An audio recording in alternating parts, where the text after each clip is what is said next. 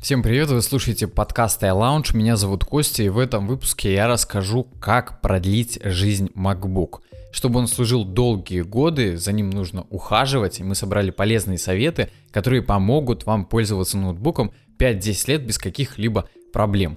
Ноутбуки Apple это стабильные, производительные, красивые и удобные рабочие машинки. Если iPhone может прослужить несколько лет и уже требует замены, то для MacBook этот срок достигает 50 лет без особых проблем – чтобы на протяжении всего этого времени ноутбук работал так же хорошо, как и в первый день, его нужно чистить. На пиковой мощности ноутбук может нагреваться до сотни градусов, а для компонентов это не самая лучшая температура. И мы рассказываем, как избежать все эти нагревы и прочую ерунду.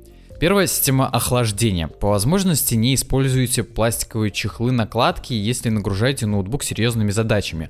Корпус устройства спроектирован так, чтобы собирать воздух и пускать его через вентиляторы – тем самым охлаждая процессор и другие компоненты.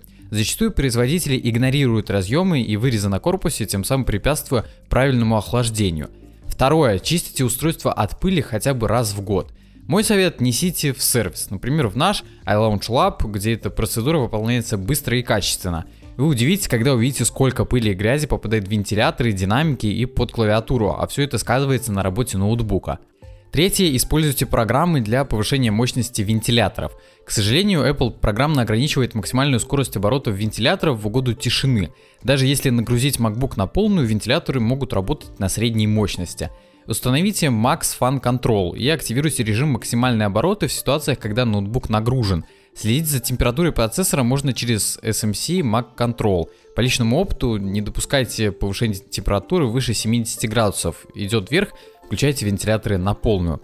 Нагрев это не единственная проблема. Батарея также играет огромную роль и имеет способность изнашиваться. Да, для многих я открою завесу тайны, но заряжать ноутбук и любую другую технику с аккумулятором нужно правильно. Еще раз несколько советов. Первое, используйте только фирменные или сертифицированные адаптеры и кабели. Сам банальный совет, но один из самых главных.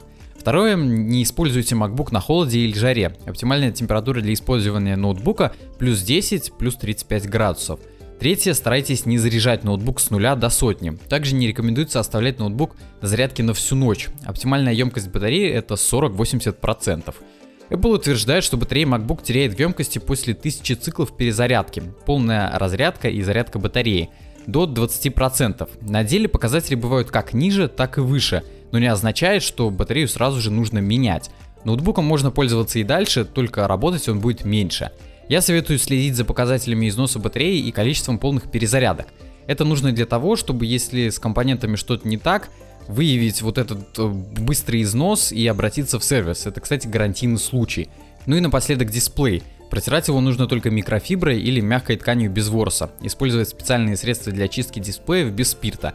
Никаких растворителей, очистителей стекол и подобного. Это убьет антибликовое покрытие на дисплее, а восстановить его никак не получится. Только замена всей верхней крышки.